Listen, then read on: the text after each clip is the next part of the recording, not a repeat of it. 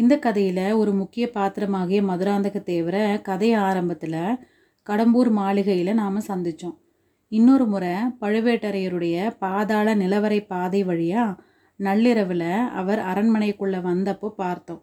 அப்போவெல்லாம் அந்த பிரசித்தி பெற்ற இளவரசரை பின்னாடி பரகேசரி உத்தம சோழர் அப்படிங்கிற பட்டப்பெயரோட தஞ்சை சிம்மாசனத்தில் வீற்றிருக்க போகிறவரை நல்ல முறையில் வாசகர்களுக்கு அறிமுகம் செய்து வைக்கல. அந்த குறையை இப்போது நிவர்த்தி செய்து வைக்க விரும்புகிறோம். மதுராந்தகரை பற்றி சொல்கிறதுக்கு முன்னாடி அவருடைய பரம்பரை பற்றி வாசகர்களுக்கு கொஞ்சம் ஞாபகப்படுத்தணும். சுந்தர சோழ சக்கரவர்த்திக்கு முன்னாடி சோழ நாட்டில் நீண்ட காலம் அரசு செலுத்தினவர் அவருடைய பெரிய தந்தை கண்டராதித்த சோழர். அவரும் அவருடைய தர்ம பத்தினியான மழவரையர் மகள் செம்பியன் மாதேவியும் சிவபக்த சிகாமணிகள். சிவாலய திருப்பணிகள்லையே அவங்களுடைய வாழ்க்கையை அவங்க முழுசாக ஈடுபடுத்தினவங்க. தமிழ்நாடெல்லாம் சிதறி கிடந்த தேவார திருப்பதிகங்களை தொகுத்து சேர்க்க கண்டராதித்தர் ஆசை கொண்டிருந்தார். அந்த ஆசை அவருடைய ஆயுள் காலத்தில் நிறைவேறலை. இருந்தாலும் சில பாடல்களை சேகரித்தார். தேவார பதிகங்களுடைய முறைப்படியே தானும் சில பாடல்களை பாடினார். அதில் சிதம்பரத்தை பற்றி அவர் பாடின பதிகம் திருவிசைப்பா அப்படிங்கிற தொகுதியில் இன்னைக்கும் வழங்கி வருது. கண்டராதித்தர் தனது அரும்பெரும் தந்தையாகிய பராந்தக சக்கரவர்த்தி தில்லையம்பலத்துக்கு பொன் வேய்ந்தது பற்றி தான் பாடின பதிகத்தில் குறிப்பிட்டிருந்தார். வெங்கோல் வேந்தன் தென்னன் நாடும் ஈழமும் கொண்ட திரள் செங்கோச்சோழன் கோழி வேந்தன் செம்பியன் பொன்னணிந்த அங்கோல் வளையார் பாடியாடும் மணி தில்லையம்பலத்துள் எங்கோல் ஈசன் எம்மிரையை என்று கொள் எய்துவதே அப்படிங்கிற பாட்டில் தன்னோட தந்தை பாண்டிய நாடும் ஈழமும் வென்றவர் அப்படிங்கிறத குறிப்பிட்டிருக்கிறார்.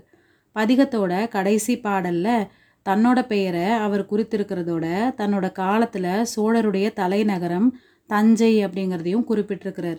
சீரான் மல்கு தில்லை செம்பொன்னம்பலத்தாடி தன்னை காரான் சோலை கோழிவேந்தன் தஞ்சையர்கோன் கலந்த ஆராவின் சொல் கண்டராதித்தன் அருந்தமிழ் மாலை வல்லார் பேரா உலகிற் பெருமையோடும் பேரின்பம் எய்துவரே. கண்டராதித்தருக்கு போர் செய்து ராஜ்யத்தை விஸ்தரிக்கிறதுல நம்பிக்கை இருக்கலை. போர்கள்னால மனிதர்கள் அடையிற துன்பங்களை பார்த்து வருத்தப்பட்டதுனால கூடிய வரைக்கும் சண்டைகளை விளக்க முயன்றார். சமாதானத்தையே நாடினார். இதனால் இவருடைய ஆட்சி காலத்தில் சோழ சாம்ராஜ்யம் சுருங்குச்சு. கண்டராதித்தர் தன்னோட முதிர்ந்த வயதில் மழவரையர் மகளை மணந்துக்கிறார். அவர்களுடைய புதல்வன் மதுராந்தகன் கண்டராதித்தருடைய அந்திம காலத்தில் சின்னஞ்சிறு குழந்தையாக இருந்தான். ராஜ்யத்தை சுற்றி எதிரிகள் தலையெடுத்துக்கிட்டு இருந்தாங்க. அதே சமயத்தில் கண்டராதித்தருடைய தம்பி அறிஞ்சன் போரில் காயம்பட்டு மரணத்தை எதிர்நோக்கிக்கிட்டு இருந்தான். அறிஞ்சையனுடைய குமாரன் சுந்தர சோழன் காளை பருவத்தை கடந்து பல போர்களில் வெற்றி முரசு கொட்டி மகாவீரன் அப்படின்னு பேர் வாங்கியிருந்தான். அதனால் கண்டராதித்தர் தனக்கு பின்னாடி சுந்தர சோழன் தான் பட்டத்துக்கு உரியவன் அப்படின்னு முடிவு செய்து குடிமக்களுக்கும் அறிவிச்சிட்டார். தன்னால் சிம்மாசனம் சம்பந்தமான குடும்ப சண்டைகள் உண்டாகாதிருக்கும் பொருட்டு சுந்தர சோழருடைய சந்ததிகளே பட்டத்துக்கு உரியவர்கள் அப்படின்னு சொல்லிட்டார். தன்னுடைய குமாரன் மதுராந்தகனை சிவபக்தனாக வளர்த்து சிவ கைங்கரியத்தில் ஈடுபடுத்தணும் அப்படின்னு தன் மனைவி கிட்ட அவர் சொல்லியிருந்தார். இதெல்லாம் அந்த நாளில் நாடறிந்த விஷயங்களாக இருந்தது. செம்பியன் மாதேவி தன் கணவருக்கு அளித்த வாக்கை நிறைவேற்றிட்டு வந்தாங்க. மதுராந்தகனுடைய சிறு பிராயத்திலேயே அவனுக்கு சிவபக்தியையும் உலக வாழ்வில் வைராக்கியத்தையும் உண்டாக்கி வளர்த்து வந்தாங்க. ஏறக்குறைய 20 வயது வரைக்கும் மதுராந்தகன் அன்னையின் வாக்கையே வேத வாக்காக வச்சுக்கிட்டு நடந்துட்டு வந்தான். ராஜ்ய விவகாரங்களில் அவனுக்கு கொஞ்சம் கூட பற்றே ஏற்படலை. சோழ சிங்காதனம் தனக்கு உரியது அப்படிங்கிற எண்ணமே அவனோட உள்ளத்தில் உதயமாகாமல் இருந்தது. 2 வருஷங்களுக்கு முன்னாடி சின்ன பழுவேட்டரையருடைய மகளை கல்யாணம் பண்ணிக்கிட்டதுலேருந்து அவனுடைய மனசு மாறத் தொடங்குச்சு.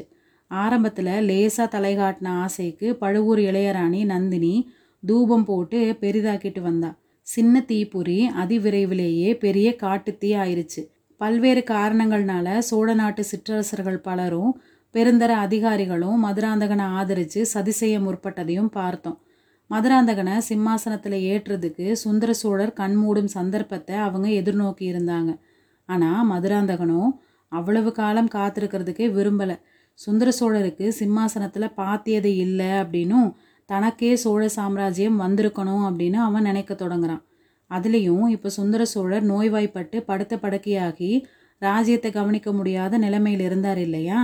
அதனால் தான் ஏன் உடனடியாக தஞ்சாவூர் சிங்காசனத்தில் ஏறி ராஜ்யபாரத்தை ஏற்றுக்கக்கூடாது அப்படின்னு அவனுக்கு தோணுது. இந்த மாதிரி மதுராந்தகனுக்கு ஏற்பட்டிருந்த அரசுரிமை வெறியை கட்டுக்குள்ளே அடக்கி வைக்கிறது இப்போ பழுவேட்டரையர்களுடைய பொறுப்பாக இருந்தது. அவசரப்பட்டு காரியத்தை கெடுத்துட அவங்க விரும்பலை. சுந்தர சோழருடைய 2 மகன்களும் வீராதி வீரர்கள். அவங்களுடைய வீர செயல்கள்னாலையும் பல குணாதிசயங்கள்னாலையும் குடிமக்களுடைய உள்ளங்களில் அவங்க இடம் பெற்றிருந்தாங்க. கொடும்பாலூர் வேளார், திருக்கோவிலூர் மலையமான் அப்படிங்கிற 2 பெரிய தலைவர்கள் சுந்தர சோழருடைய மகன்களை ஆதரித்து நிற்கிறாங்க. சைன்யத்திலையும் ஒரு பெரும் பகுதி வீரர்கள் சுந்தர சோழருடைய மகன்களையே விரும்பினாங்க. அதனால் சக்கரவர்த்தி உயிரோடு இருக்கிற வரைக்கும் பழுவேட்டரையர்கள் பொறுமையோடு இருக்க தீர்மானித்தாங்க. இதுக்கிடையில் சக்கரவர்த்தியோட மனசும் சிறிதளவு மாறி இருந்ததை அவங்க தெரிஞ்சுக்கிட்டாங்க.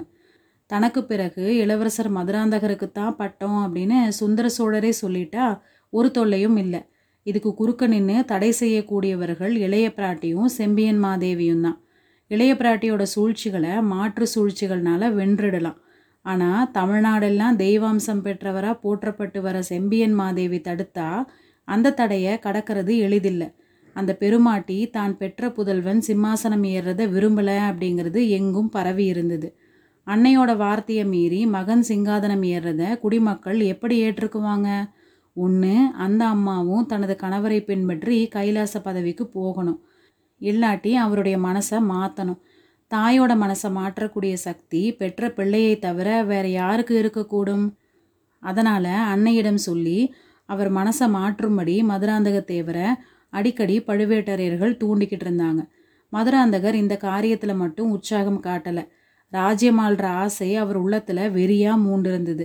ஆனால் அன்னையிடம் அதை பற்றி பேச மட்டும் அவர் தயங்கினார். ஏன், அந்த மூதாட்டியை சந்தித்து பேசுறதுக்கே அவர் அவ்வளவா விரும்பலை. இப்போது செம்பியன் மாதேவியே தஞ்சைக்கு செய்தி சொல்லி அனுப்பியிருந்தாங்க. தன்னுடைய கணவருடைய விருப்பங்களில் முக்கியமான ஒரு விருப்பத்தை நிறைவேற்ற திட்டமிட்டிருக்கிறதாகவும் அந்த சந்தர்ப்பத்தில் தன்னுடைய குமாரன் தனக்கு பக்கத்தில் இருக்கணும் அப்படின்னு தெரியப்படுத்தி இருந்தாங்க. அதன்படியே சின்ன பழுவேட்டரையர் மதுராந்தகரை பழையாறைக்கு போயிட்டு வரும்படி சொல்கிறார். இந்த சந்தர்ப்பத்தில் தஞ்சை சிங்காசனத்துக்கு தனக்குள்ள உரிமை பற்றி தாயிடம் வாதாடி அவருடைய மனசை மாற்ற முயலும்படி சொல்லி அனுப்பினார்.